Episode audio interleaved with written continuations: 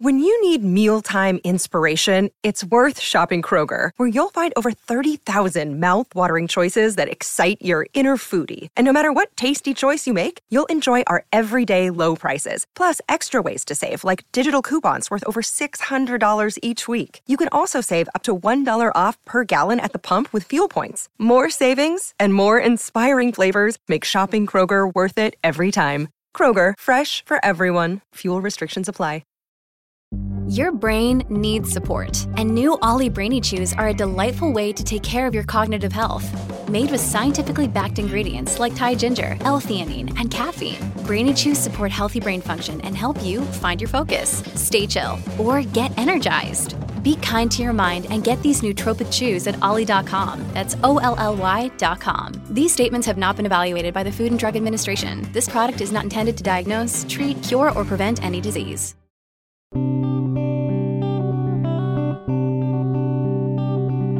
This is First Draft, a dialogue on writing. I'm Mitzi Rapkin. This is a show about craft, the writing life, and the themes that are present in a writer's work. Every interview is a journey. I don't really know where our conversation is going to go, but I do know that it's fascinating every time, and one way or another, we seem to get around to what it means to be human and how through craft that idea is articulated on the page. Thank you for joining me on this literary pilgrimage into the mind of one writer at a time. My interview today is a recording from a live interview conducted at Paonia Books, an independently owned bookstore in Paonia, Colorado. My guest is Buzzy Jackson, author of the novel To Die Beautiful. You know, there's always that question in the back of your mind would I know when it's time to go?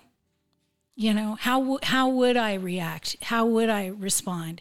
And i that was one of the most poignant parts for me. We'll be back with buzzy jackson after these essential words. Okay here's what i want to say about pitching for patrons. It's my least favorite thing to do but it supports my most favorite thing to do. Share this podcast with the world and with you. And so i'm wondering do you get something out of this do you listen more than eight times a year? Is there something of value for you in these episodes? If the answer to any of these questions is yes, then why not support this content by becoming a patron of First Draft? You can do that at patreon.com slash firstdraftwriters. Here's the common conversation I have at parties. Okay, I don't really go to parties because I'm always doing this, but this is a common conversation I have about this podcast. So, why did you start this? Someone asks. I don't really know. I was a radio reporter for years and getting my MFA in fiction, and I missed interviewing people. So I combined these two things and started this show. I didn't really think about what I was doing. I didn't have a master plan. It just seemed like a fun idea at the time. And I still don't really have a master plan, but it's been 10 years that I've been doing this. So then they ask, Do you make money? And the answer is, I have some incredible patrons, but they come and go. And lately, for whatever reason, and this is really vulnerable here, more people have left than joined. I can't pretend to know why, but in exit surveys, they usually say it's for financial reasons and that they really love the content. And I get that. I really get it because there are expenses to make this podcast and financial needs to make this podcast I will say that every hour I'm working on this is time I'm not spending at a quote unquote paying gig. Times have changed since we got our newspapers on our stoops twice a day. You know that. Our content comes from all over the place. But in this case, there isn't an AI behind this, just an I which is me, Mitzi, all by my lonesome, doing the research, booking the guests, reading their work, conducting the interview, uploading it into the podcast world, and then doing it again and again and again, more than 50 times in the last year. I produce one episode a week, and that is on top of all my other jobs, which is why I don't go to parties or really do anything on the weekends except for this. So if you value this podcast, please consider supporting it with a financial contribution. Membership starts at $6 a month and includes extras like writing tips, cuts that didn't make it into the final show, end of the year thank you gifts, ad free, pitch free episodes so you won't have to hear this again, and more. I think in this world, we have to support what we love, and there is an energy there that comes back to us. So please go to patreon.com slash firstdraftwriters and become a supporter of First Draft today. It still doesn't make a shred of sense that I'm doing this podcast. Still, here I am after a decade. But Rumi said, set your life on fire. Seek those who fan your flames. So I'm inviting you to warm yourself by this fire and bring your fan along. Patreon.com slash firstdraftwriters. And on to the show. My guest today is nonfiction and fiction writer Buzzy Jackson. Her nonfiction titles include The Inspirational Atheist, Shaking the Family Tree, and A Bad Woman Feeling Good. Jackson has a PhD in history from UC Berkeley. Her novel is called To Die Beautiful and tells the story of Hannie Schaft, a shy law student living in Nazi occupied Netherlands who became a resistance fighter during World War II. It's based on a true story. This interview was recorded during a live event at Paonia Books in Paonia, Colorado. It's an independent bookstore in a town of 1,500 people. You can learn more about the bookstore, including events, at paoniabooks.com. It's worth a visit if you're in Colorado. Thank you for being here. Thank you so much. Yeah. So I thought maybe we can start with just a, a brief summary. And basically, your book focuses on Hannie Schaft. It's at the brink of World War II. She's about 21, 22 years old, and she is kind of an unremarkable person in her own way. She um, is kind of quiet. She, you write um, early on that she has a hard time finding friends and being social and having maybe the confidence to just be out in the world intermingling with people. But she meets two Jewish friends early on in the book, and she realizes what is what's at stake for their lives, and she kind of turns into this incredible hero, the only woman like leading in, in, her own the the resistance at the time is kind of in cells. It's not like it's really organized where every resistance movement throughout the country it, are talking to each other. They're very isolated, and part of that I think is for the safety yeah. of the people. And um, this is taking place in the Netherlands, which um, had its own uh, Nazi Nazism within their own country. I mean, Hitler did come in and invade and bring that out, but they also had it there. So it's really about her story. Yeah. How was that? That's right. Yeah. I think the only other thing I would add is that um, there's two other women in her resistance cell, the Oversteegen sisters, Truus and Freddie. And um, they're a really important part of both her life and of this story. Um, and important in keeping the whole legacy of the resistance alive after World War II. So I just always, people who read the book will know a lot about them, but I just like to shout them out because they're so incredible. And they were also very young women, teenagers, when they joined the resistance. Hannie was 19 when World War II started. So they were all around that age. In fact, Freddie was only 14 when she joined the resistance. Yeah, it's really amazing. So I, I think I've read um, from you that you were in the Netherlands and you saw it was either a statue or a plaque or something to Hannie and it got you interested. So I'm kind of curious about how this came to you. And before that, you'd only written nonfiction. Right. So how did this, how did you know this had to be fiction? Mm. And what about it grabbed you that wouldn't let you go? Yeah. Um, well, it's true. It was um, the winter of 2016. And as some of you may remember, a lot of shit went down in the fall of 2016. Trump was elected, the Brexit vote happened. Um, it was, for me, a very um, shocking time. And um, to the point of what we are just talking about, one of those moments where you say, is this a, a, hinge of history kind of moment? And at that time, I didn't have a book project that I was working on.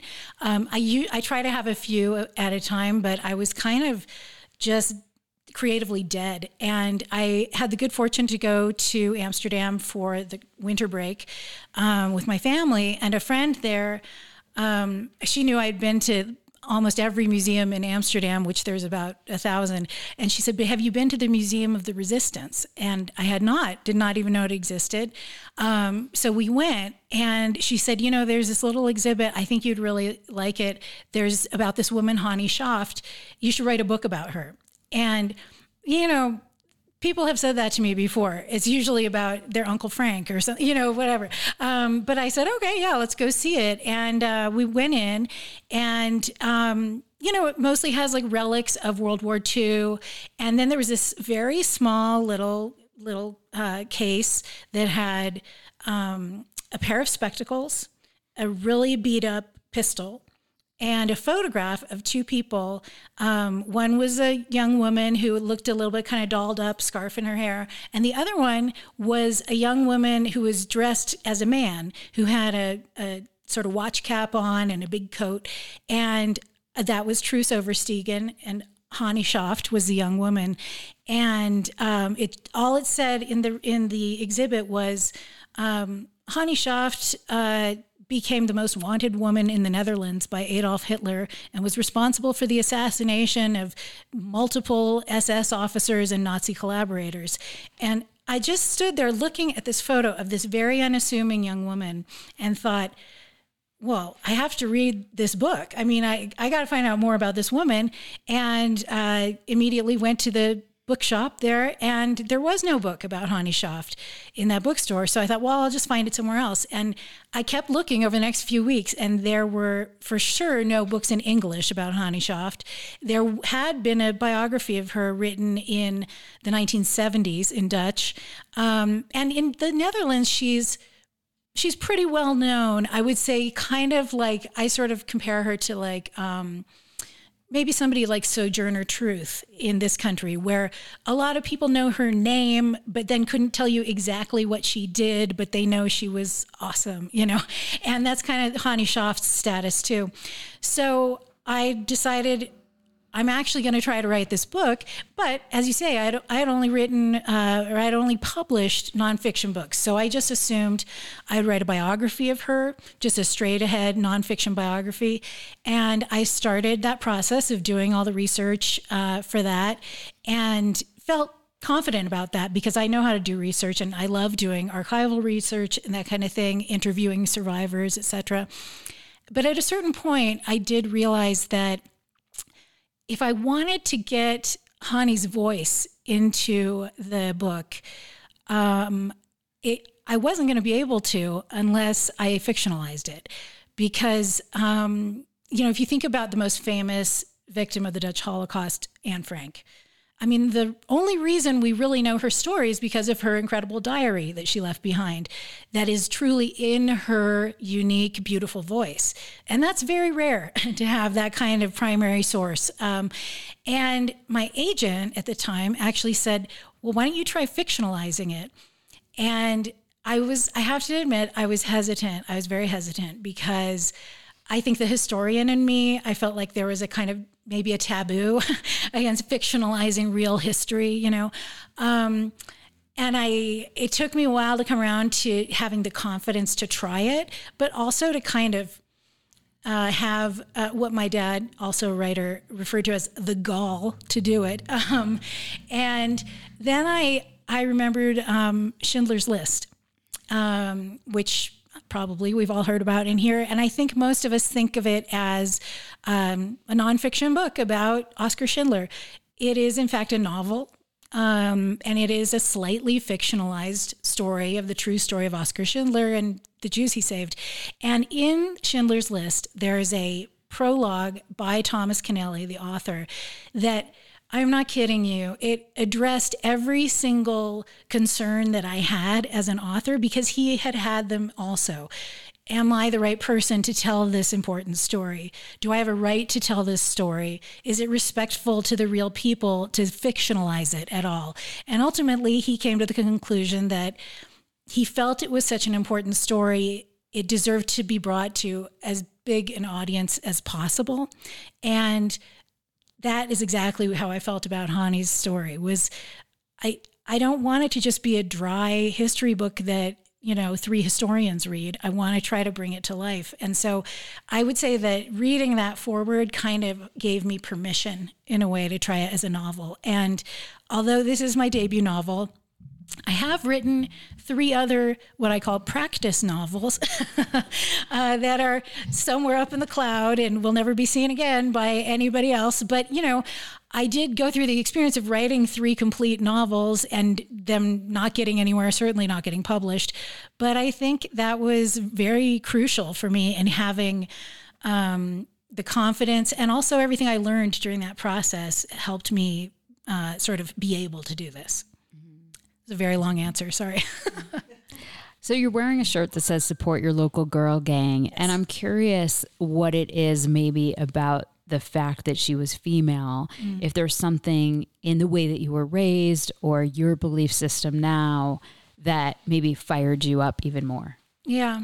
Um, you know, I I mean, I certainly uh, would call myself a feminist, and I definitely love uh, women's history. And when I was in graduate school, my first book was about uh, American women blues singers. So I've always been interested in women's experience and also the way that women's stories are often um, not just not told very much, uh, you know, even if they do incredible things. Um, and so I did like the idea that Hannie you know, was this young woman. And the more that I started to do the research, I was really struck, as you said, by the fact that this was not a young woman. This was not a young Greta Thunberg. You know, she was not a person who was uh, extroverted in any way. She was known as just a very quiet, sitting in the back of the room kind of bookworm. Uh, and yet, she did these incredible things and kind of rose to the occasion in such an amazing way. And also, I was inspired because just knowing about her life, I was sort of outraged that her story was not better known. You know, sure, by the Dutch to some extent, but I felt like, come on, like people need to know about her. So that I think did put a fire under me in terms of, you know, um, we got to get her name out there so people know what she really did. So you were talking in the in the beginning too about Trump and the era that we're that we're in, and I'm curious about how researching and writing this might have either influenced you or frustrated you or fired you up in other ways about who you are. I think a lot of times when we read books like this, we think, well, what would I have done? Would I have hidden people in my basement? Would I have become a resistance fighter? And I'm wondering how you looked at what you have inside of you and, and who you thought you would be. Yeah, it's a really good question. Um, yeah, I think um, you know after I one thing that happened as I started to research not just Hannie's story, but the story of the Netherlands in the world in World War II. Just basically, they were um, attacked by Germany in 1940. They were a neutral country, and so they were occupied by the Nazi regime for from 1940 until 1945. Um, so that was the Dutch experience. You know, was just under German control. Um, and I, I think I felt a little bit like uh, I hadn't real. First of all, I knew nothing about the Dutch experience before I started writing this book. Um, and I did find that one of the things that is kind of special about the Dutch experience is that the uh, Nazis did not come in there with a kind of big um, Kristallnacht kind of like uh, shock and awe terror uh, sort of introduction. They came in relatively quietly. And they started implementing anti Semitic measures very slowly and very subtly. And this was very intentional because the Germans wanted the Dutch people to sort of join the fold of the Aryan Volk, so to speak. Um, and they thought, you know, if we if we come on too strong, we might arouse you know, some people might be upset about this, but as you mentioned, there already was a Dutch Nazi party that had been gaining steam at the time Hitler invaded. Um, and for me, watching some of the politics that were happening in this in my own country as I was writing the book, again, I started writing in 2017. Um, you know, Charleston and having like sort of the this new boldness of neo Nazis coming out and uh, protesting and doing horrible things um, was it was quite alarming to me, not just because I'm Jewish, but because I was at the same time reading about a very similar um, approach that was going on uh, there, where like the main politicians wouldn't say anything overt, like we're going to kill all the Jews.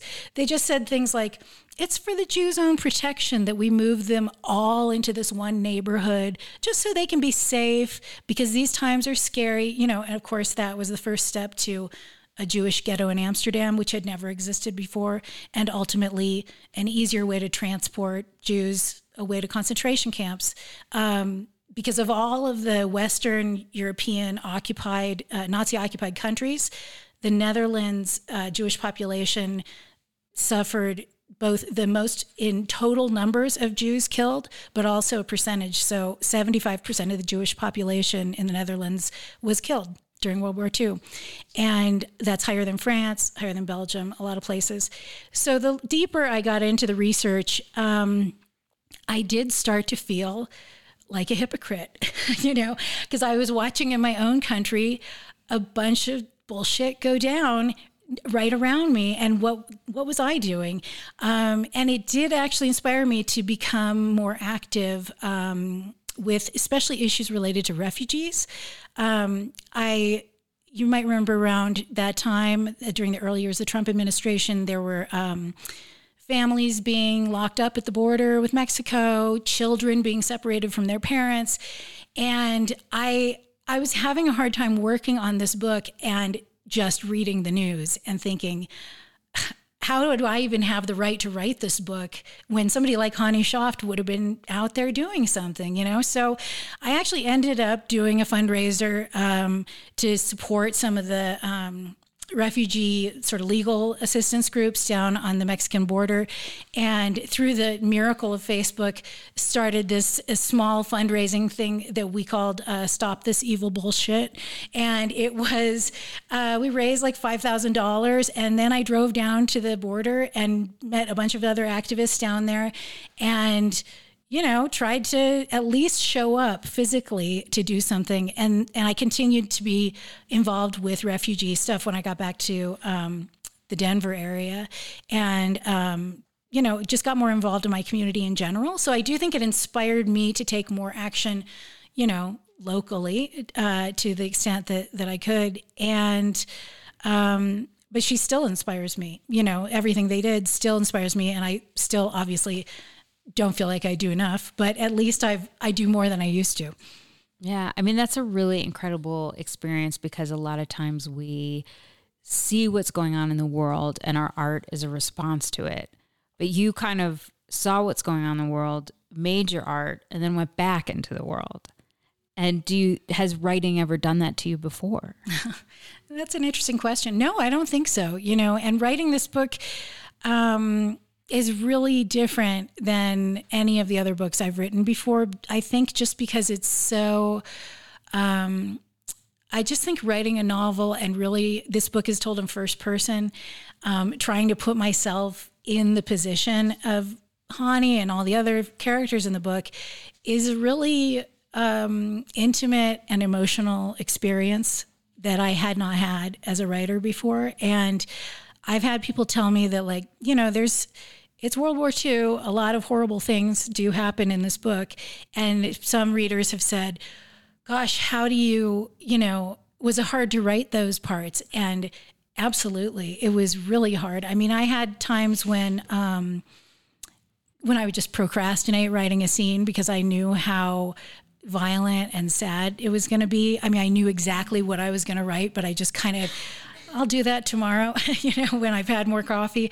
Um, and or times when I was writing and I had to actually just stop and walk away because it was upsetting, you know. Um, and when I was doing the revisions for the book, um, I remember sending the manuscript off, kind of thinking it was like done, quote unquote. Of course, there's like many rounds of revisions from my editors, and getting the book back and realizing, okay, now it's time to dive back into some of those harrowing scenes was tough. Um, and at one point, I mean, this is just so weird. I've never done this before, but I was like, I have to get these revisions done. This is an incredibly intense chapter. Um, it's a true story because I have done the research. I know this horrible thing actually happened. Um, just to keep my own spirits up, I don't know why it, occurred to me to do this. I got my phone out. I brought up the Pixar movie Toy Story and I just put it on silent and I just set my phone next to my computer and there's just like just so I could have in a corner of my eye like happiness and children and bright colors and toys and you know something beautiful that had nothing to do with the holocaust just to kind of just like a little life raft out there. You know what i mean? And it, it did help. It really did We'll be back with this interview in just a moment. Remember, you can listen to this and every episode without ads and without these pitches by becoming a patron of First Draft at patreon.com slash firstdraftwriters. So, Hannie, her two friends that she's with, is it Philine? Yeah, Philine and Sonja. So, Philine and Sonja are her two Jewish friends that she meets, and they um, they inspire her when she starts to see what happens to them, to see their worlds get smaller, to see them get um, more fearful. And she's friends with their families, and they have very different families. One is very wealthy and thinks it's going to blow over, and one is a little bit more worried about what's going to happen, but still maybe has some faith. So you kind of get the sense that there is this prescience that mm-hmm. some people had. I mean, it's the same thing. I mean, it's not the same with Trump coming into office, but it's like there's some people that are like, we got to pack our shit and get out of here right, now. Right. And there's some people that are like, it's going to be fine. Right. And I'm curious about your, your, because you have, you have the knowledge of history, like writing these characters, you did interviews with with real people that knew some of them mm-hmm. um, how you were balancing that and how that sort of struck you about people who thought it would blow over and yeah. it didn't. Yeah yeah. That was a huge thing on my mind the entire time. Um, i you know for one thing, uh, one thing I didn't realize before I started working on this book is like, again, Anne Frank, I knew her story, but I had never realized that by the time Anne Frank's family was in Amsterdam, they were already refugees. They were refugees from Germany who came to the Netherlands because the Netherlands was known for hundreds of years as a very tolerant place, a very safe place for Jews, which it always had been. They were not wrong about that. Um, but even escaping to the Netherlands wasn't far enough. And, you know, one thing this book brought up for me and the research brought up for me is I think it's a question that um, probably anybody who's descended from refugees, and certainly a lot of uh, American Jews have have experienced this or pondered this thought, which is you think back about your own family. My family left sort of escaped Russia in the early 1900s from anti Semitic pogroms that were happening there. And then, of course, there's families who stayed. And I, you know, there's always that question in the back of your mind would I know when it's time to go? You know, how how would I react? How would I respond? And I that was one of the most poignant parts for me was the conversations. There was actually quite a bit of um, of uh, Philine, who was one of the friends. She left about almost 20 hours of oral history um, in, a, in the Shoah archive at, at, USC. So I watched and listened to all of that. And the way she talked about her father, because her mother was dead even before the war started, and the way, you know, he initially tried to leave. He tried to take Philine and get out of the country about three, day, three days after the Germans invaded. And the bank would not let them take all their money out of the bank because it was against their policy. You know, it was just a bureaucratic rule. And so you can see that her father had the initial kind of panic and like, let's get out of here. And then once that wasn't possible, he started justifying to himself why it was okay to stay.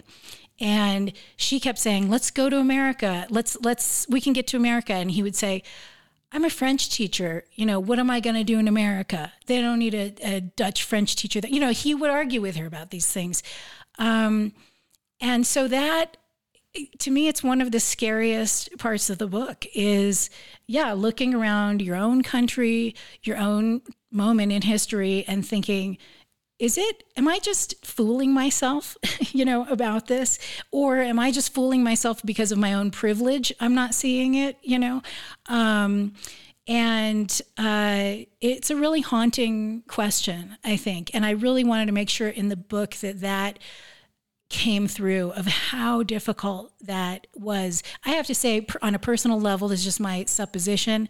I think partly Philine's father kind of made the arguments about why they should stay, partly not to scare his daughter, you know, partly to be that like comforting father figure saying, it's going to be okay, honey, don't worry.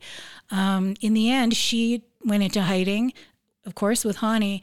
And actually, Hannie wanted to bring her father too, and he wouldn't go. He decided not to go. And uh, he died in a concentration camp. So it's um, it's one of the most chilling parts of the book to me, for sure. Yeah, I mean, yeah. Um, it's interesting because Hannie, I think that that that there has to be wrestling done around the kind of heroism that she had too, because other people are are also implicated. So one of the most heroic things she did was she did bring her two friends with her. She they were in Amsterdam. She they she brought them to Haarlem to her family's house. Her dad was kind of a communist and they basically um, didn't know this was happening. So all of a sudden, these two Jews come into their house, and the consequences of that could have been their own death. And I don't, I mean, she couldn't text them and be like, hey. um, so all of a sudden, they are accomplices to this, and they had lost another child. So I think their their bond to their child was even stronger to love her, but there's without a doubt that she put them in in danger.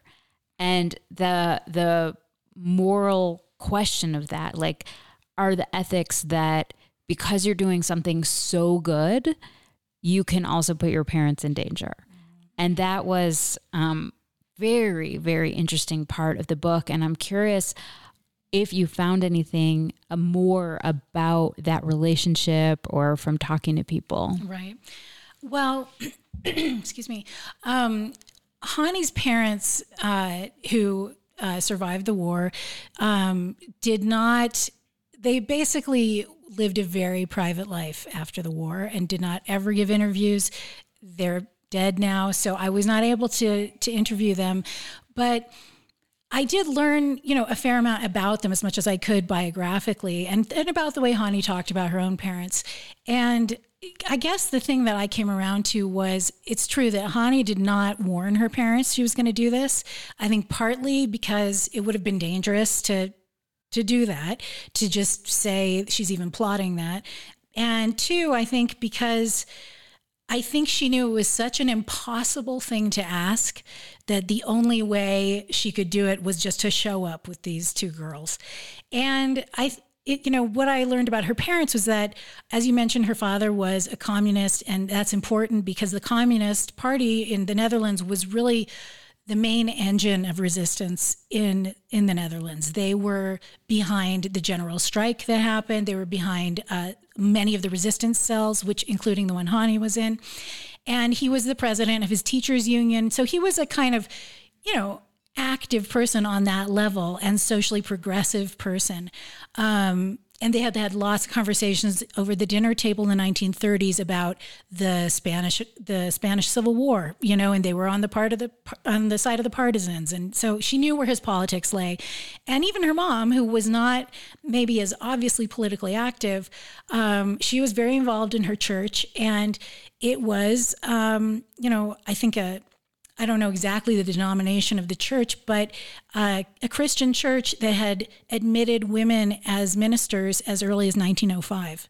So, you know, churches today still aren't doing that, a lot of Christian churches. So I think she knew her parents would be somewhat receptive to this. And I think she just took a chance that if they saw these two young women standing in their foyer they would not be able to turn them away. And to their great credit, they they did shelter them.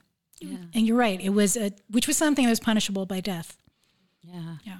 Um, so as as I mentioned when we were talking about the beginning, th- these small cells, they were kind of on their own. I mean, they kind of decided what missions they would do. They kind of um, decided because eventually Hannie's first movement was maybe distributing resistance newspapers, but then she had a gun and she was shooting Nazis um, right in their face, right at their front door.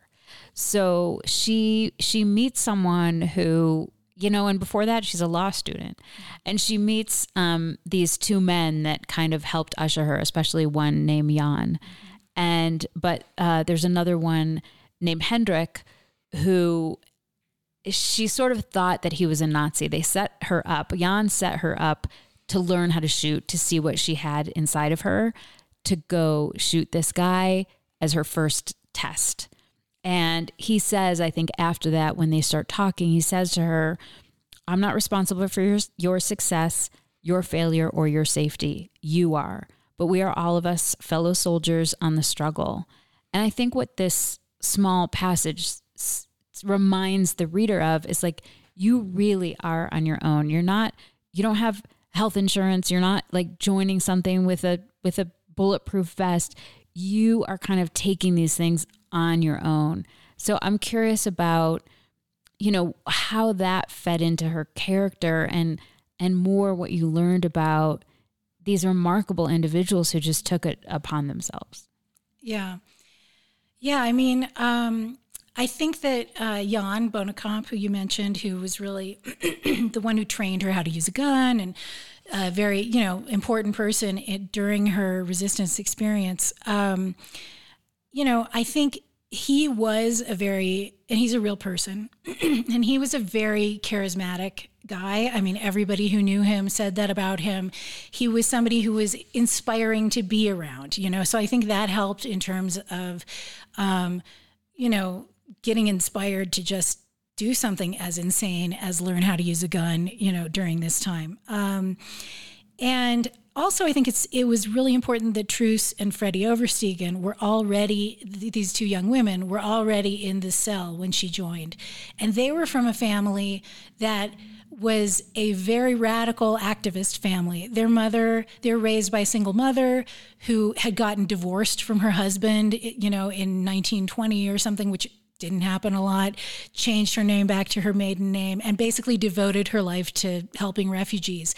She was the one who gave permission to her 14 and 17 year old daughters to join the armed resistance. So, you know, they're coming from a place of, um, some experience with this kind of work. And I think her friendship with Truus and Freddie really bolstered her own confidence that she might be able to do this. Um, and you know, I think also it's important to remember that you know the Netherlands in uh, 1939, let's say before before Germany invaded, had a military of I don't maybe 2,000 people. I mean, hardly anyone. They had like six planes in their air force. And the entire Air Force was wiped out in the first five minutes of Germans blitzkrieg, the German blitzkrieg against Rotterdam.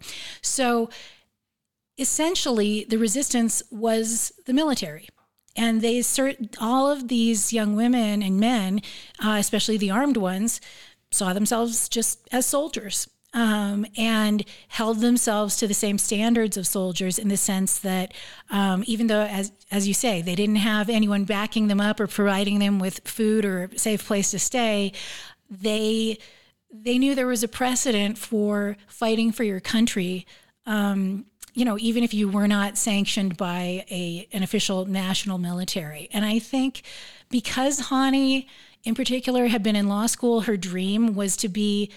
Uh, what we would now call like a human rights lawyer. She wanted to work for the League of Nations. Her whole life had been leading up to that. And then the League of Nations collapsed uh, in, in 1939. And so I think that was a big part of it too, is literally everything she had worked toward in her young life was no longer an option. So at that point, um, things that might seem insane to do in a previous situation, I think suddenly seemed um, plausible, you know? And I think seeing her friends, Philine and Sonja, not only what Philine and Sonja's families were experiencing, but seeing the radical difference between her own experience and that of her two friends.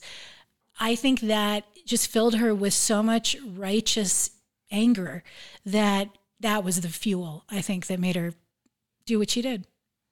Yeah, it's interesting because although she saved them um, and brought them to her her family's house, and that was really hard for them. You know, basically Sonja couldn't handle being stuck in an attic room without, you know, even opening the window shades. I mean, just imagine inside this room upstairs day after day after day after day. I mean, we have so much outside time in our lives. And she did this really wonderful thing, but then she couldn't really go home that much to see them. Honey. yeah. Hannie couldn't go home. Yeah. She was doing her resistance thing. And it wasn't that she couldn't go home. She she couldn't like morally or, or like emotionally she avoided going home to see them. They didn't i don't think they knew the extent of what she was doing but i think it pained her so much to see her family that she avoided them. And that's there's some interesting psychology there.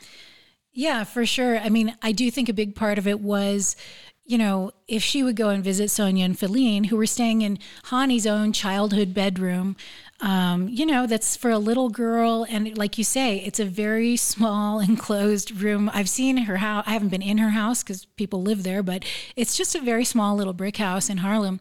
Um, you know, she would go visit them. It would be wonderful, a sort of wonderful reunion. And then Hannie would get to leave. And they couldn't do that. And I think the sort of guilt of that was really hard for her to take. I think also uh, some of it was just uh, caution. She didn't she didn't, you know, in case anybody was maybe trailing her, she doesn't want to lead somebody, you know, following her to to where these girls are hidden. So I think that's a big part of it too. And I think that she as far as I can tell from what um, you know the records that exist, she did not want her parents to know the extent of the danger she was putting herself in which was not only you know assassinations but transporting weapons um, across country. And you know keep in mind transporting weapons means riding a bicycle with uh, guns and in one case a bazooka in your bicycle basket with some you know, blankets over it, and you just hope that nobody sees them because if they do, that's also punishable by death. Um, you know, placing bombs, that was another thing she did. She did some espionage of sneaking onto sort of military bases. Um, all of these things were you know, potentially fatal for her. And I think she was afraid of her parents asking her questions, not wanting to lie to them, but also not wanting to put them through that, you know? So you had, you know, this started with this visit to the museum because you'd seen every other museum. And not all of them, but it ended up in this in this beautiful book. And I'm curious a little bit about how you took all that research because it sounds like you probably had reams and reams of research. You structure the book into four parts by date, um, moving forward in time. How did you go about doing that? Like, did the structure help you sort of wrap your mind around all the research. Um, yeah. Yeah. I thought, you know, I really felt strongly it had to be a pretty much straightforward chronology of what was happening because so much of the story of the Dutch experience in World War II is the very slow creep of the Nazi regime getting sort of you know, grinding the boot heel down more and more as months and years go by. And I felt like I could really only um, track that if I just followed along with the chronology, just in the same way that Hannie and these girls, you know, had to as well. Um, there was a ton of research. I did. Um, I made several trips to the Netherlands um, to do research in their, you know, national archives. They, there's a Institute of Genocide in Amsterdam, uh, fun place uh, that they have a ton of really great research. And I was very fortunate to have the help of some Dutch friends and colleagues, you know, who can speak and read Dutch because I can't do that. Uh, who would come with me, and I'd give them a list of key names and key words to look for, and they'd find something and we'd photocopy it. I get it translated later. Um, and also, I went to the National Archives in um, in England because the the sort of Dutch government in exile was based in London, and any any information the Dutch resistance could get, they tried to get to the Royal Air Force, you know, the British, and so there are actually incredible records in the National Archives in the UK of. It was fascinating to me to go there and open these old files and see what the other side of the of the Dutch resistance information that had gotten to them. Now, most of it didn't get to them because it was intercepted. It was very hard to get information across, but some of it did, including some of the stuff that Hannie did in terms of you know, mapping areas where V2 rockets were being built and that kind of thing. And to just see these memos from, you know, British Royal Air Force uh, generals talking about, well, I really hope these Dutch resistors, like, you know, get a little more organized and can get us a little bit more information, you know, kind of thing. And I'm thinking, they're killing themselves trying to get this to you, you know. But obviously, it was a, a joint effort. It was it was actually very gratifying to see that it, you know, the other side of it. Um, I had so much research that um, I, this book is a you know fairly long book. It's about 420 pages. Initially, I would say it probably was about 550 pages, um, and there's still stuff that is really amazing stuff that I couldn't fit in there because you know I did want people to read it and not be too intimidated by the size of it. Um, it uh, in a way, I think I just tried to pare it down to what was the most relevant to the emotional experience of Hannie Schaft and of Truus and Freddie as well.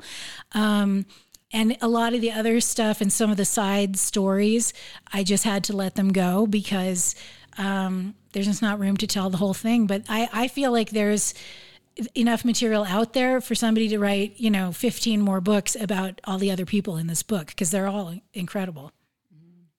So there's a scene in there where she's going, I think it was going to kill an SS officer where she's taking a little bit of time to get there because she's like putting on her makeup and she's saying like if I'm going to die, I might as well die beautiful.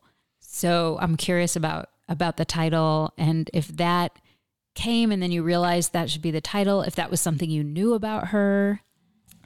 Well, that is, you know, one of the reasons I did want to call it uh, Die Beautiful or To Die Beautiful is because it is one of the few direct quotes that we have from Hannie Schaft. Um, the story you just told is accurate. Um, it was, and it's recounted in a memoir by Truus Oversteegen, who worked with her closely. Of course, was one of her closest friends. And Truus was very, um, just very uh, no nonsense, practical, down to earth kind of uh, you know person. Whereas Hannie was an intellectual, a little more sort of philosophical, and they kind of teased each other about these things as part of their friendship. And you're right, Hannie would go to you know take time to put on her lipstick, curl her hair to whatever extent she could. I mean, we're talking about you know they, they don't have much at this point. Um, and Truus would often, Truus says in her memoir, she would get frustrated with Hannie because she'd be like, come on, like, this is not the point. And it, and that's exactly what happened. She said, we have to go. And Hannie said, look, Truus, if I'm going to die tonight, I'm going to die beautiful. And it's such a incredible thing to say. you know, I mean, it's so, um, there's so much vitality, I feel like, in that statement. Um, by this point, she had already been exposed to so much danger. It wasn't like she was naively saying that. She knew she could die that night, you know? And um, I just felt, especially because we have it from Truus herself as a quote from Hannie, I feel like it says so much about Hannie herself. And I just love the idea that her own her own voice is in the title of the book. We'll be back with this interview in just a moment. Remember, you can listen to this and every episode without ads and without these pitches by becoming a patron of First Draft at patreon.com slash firstdraftwriters.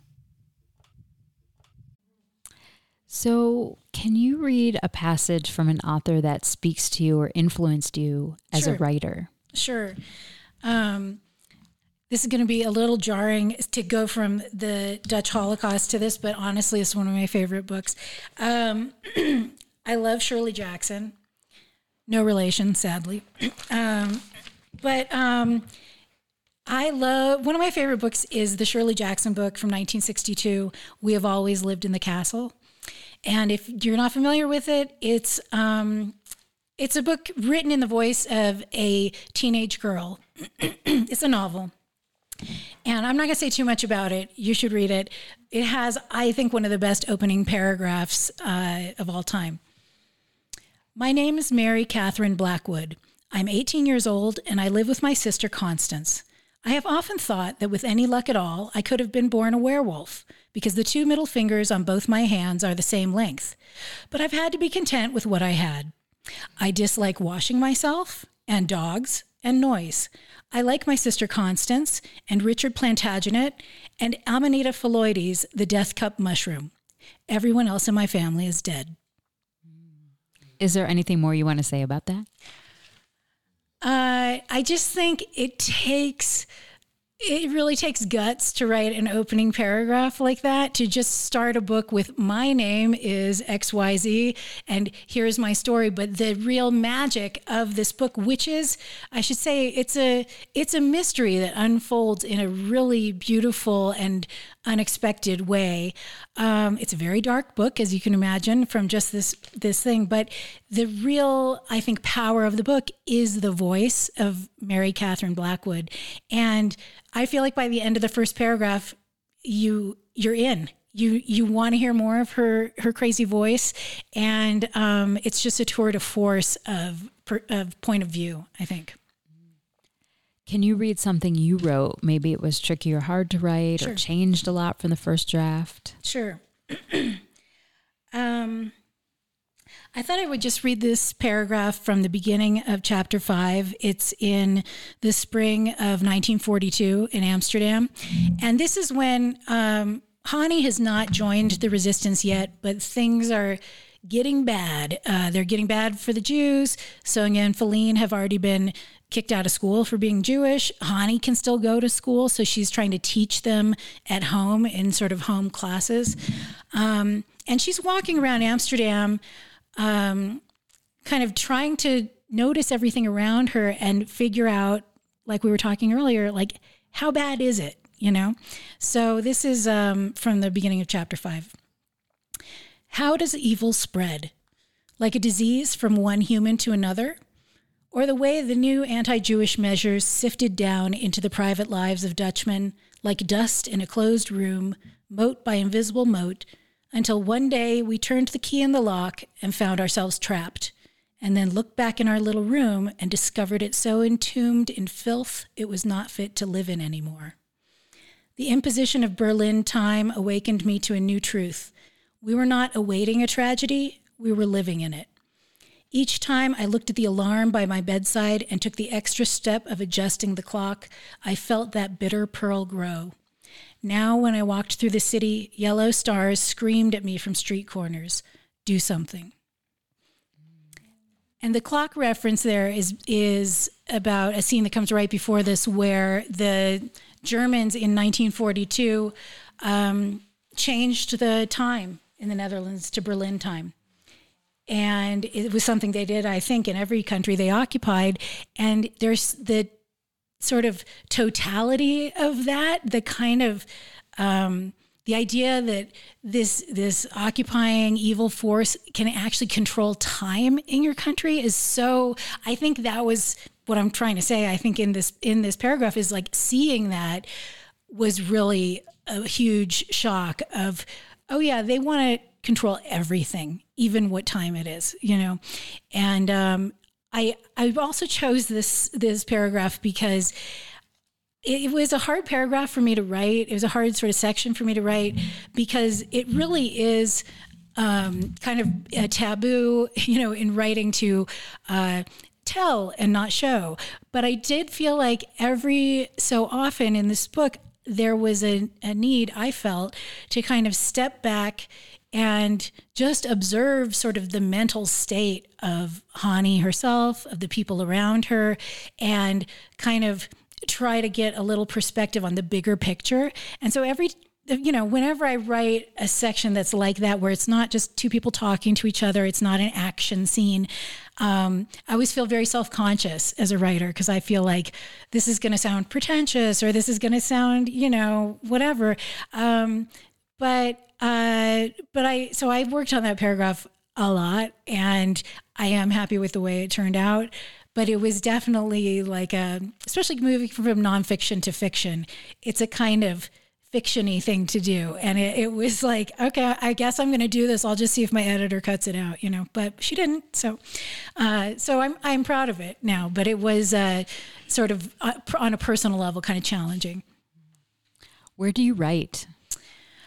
Um, I think I, you know, I've never, I wrote this book over seven years. So it was written in many different uh, kitchen tables and uh, laptop desks uh, in my, you know, on my couch and whatever. For the first time in the last uh, about year and a half, I actually have an office, like a dedicated office. So now I write in my office. The main thing I don't do is I don't write in public. I don't go to coffee shops. I don't go to cafes. Not that there's anything wrong with it. I just cannot I can't do it. I just need peace and quiet. Sometimes it's even hard for me to listen to music. Um, and I know if I go to a public space, I'll just, it's too easy for me to get distracted.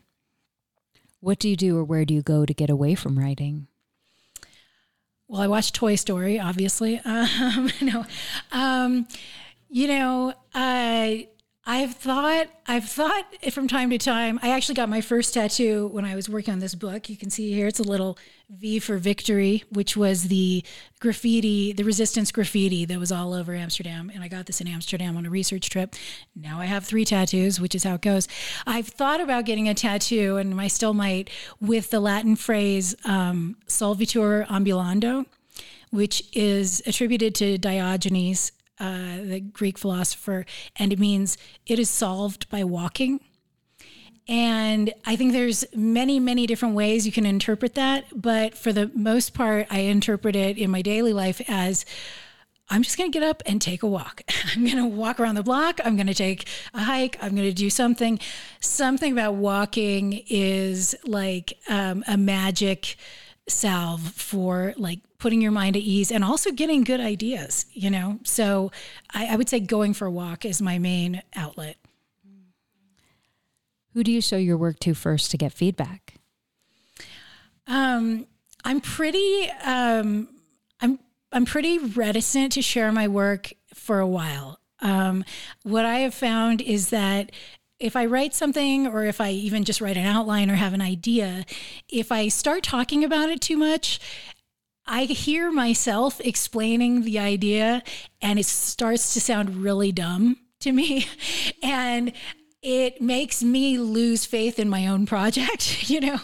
And um, so I usually wait until I have like, a, you know, a somewhat polished, like maybe second draft.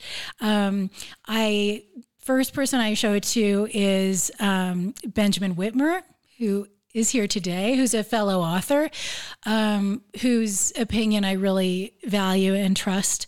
And then after that, I share it with my writing group that I've been in for about a decade. And even then, I tend to just share parts of it.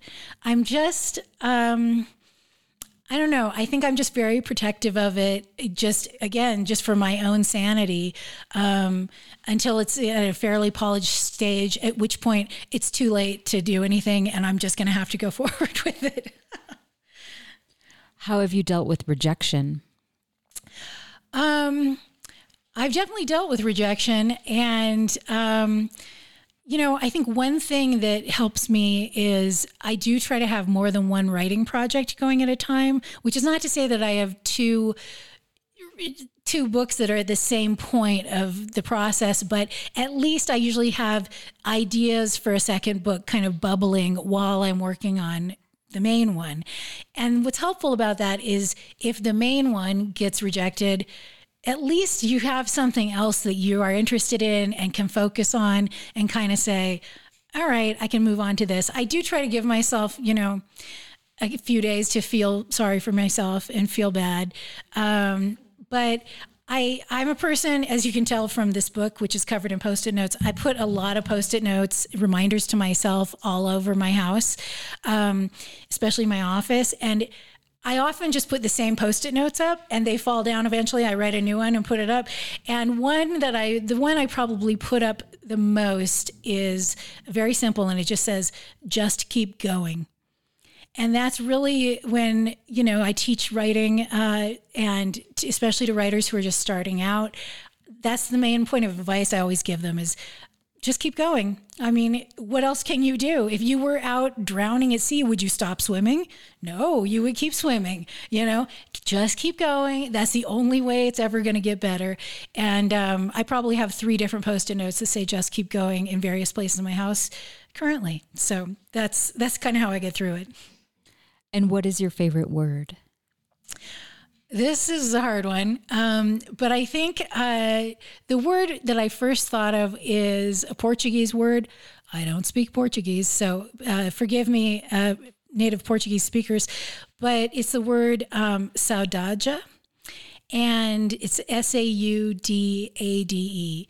And it essentially it means um, it's a kind of a, a longing, a yearning for something in the past or a past moment or person or a feeling. And it's a big part of um, Portuguese and Brazilian literature and culture. A lot of their, a lot of writers who I love, um, like Saramago and stuff, sort of, it's a theme in their work.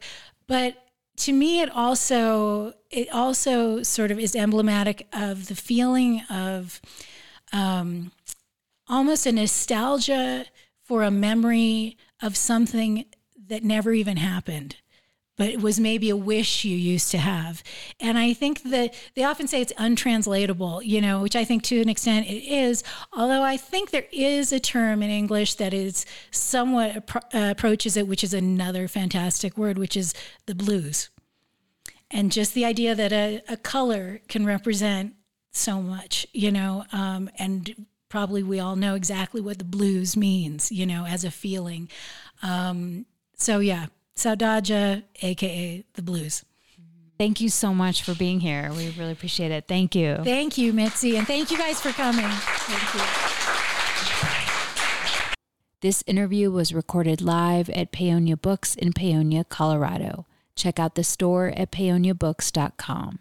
If you'd like today's show with Buzzy Jackson, author of the novel To Die Beautiful, check out my interview with Jim Shepard on his novel The Book of Aaron.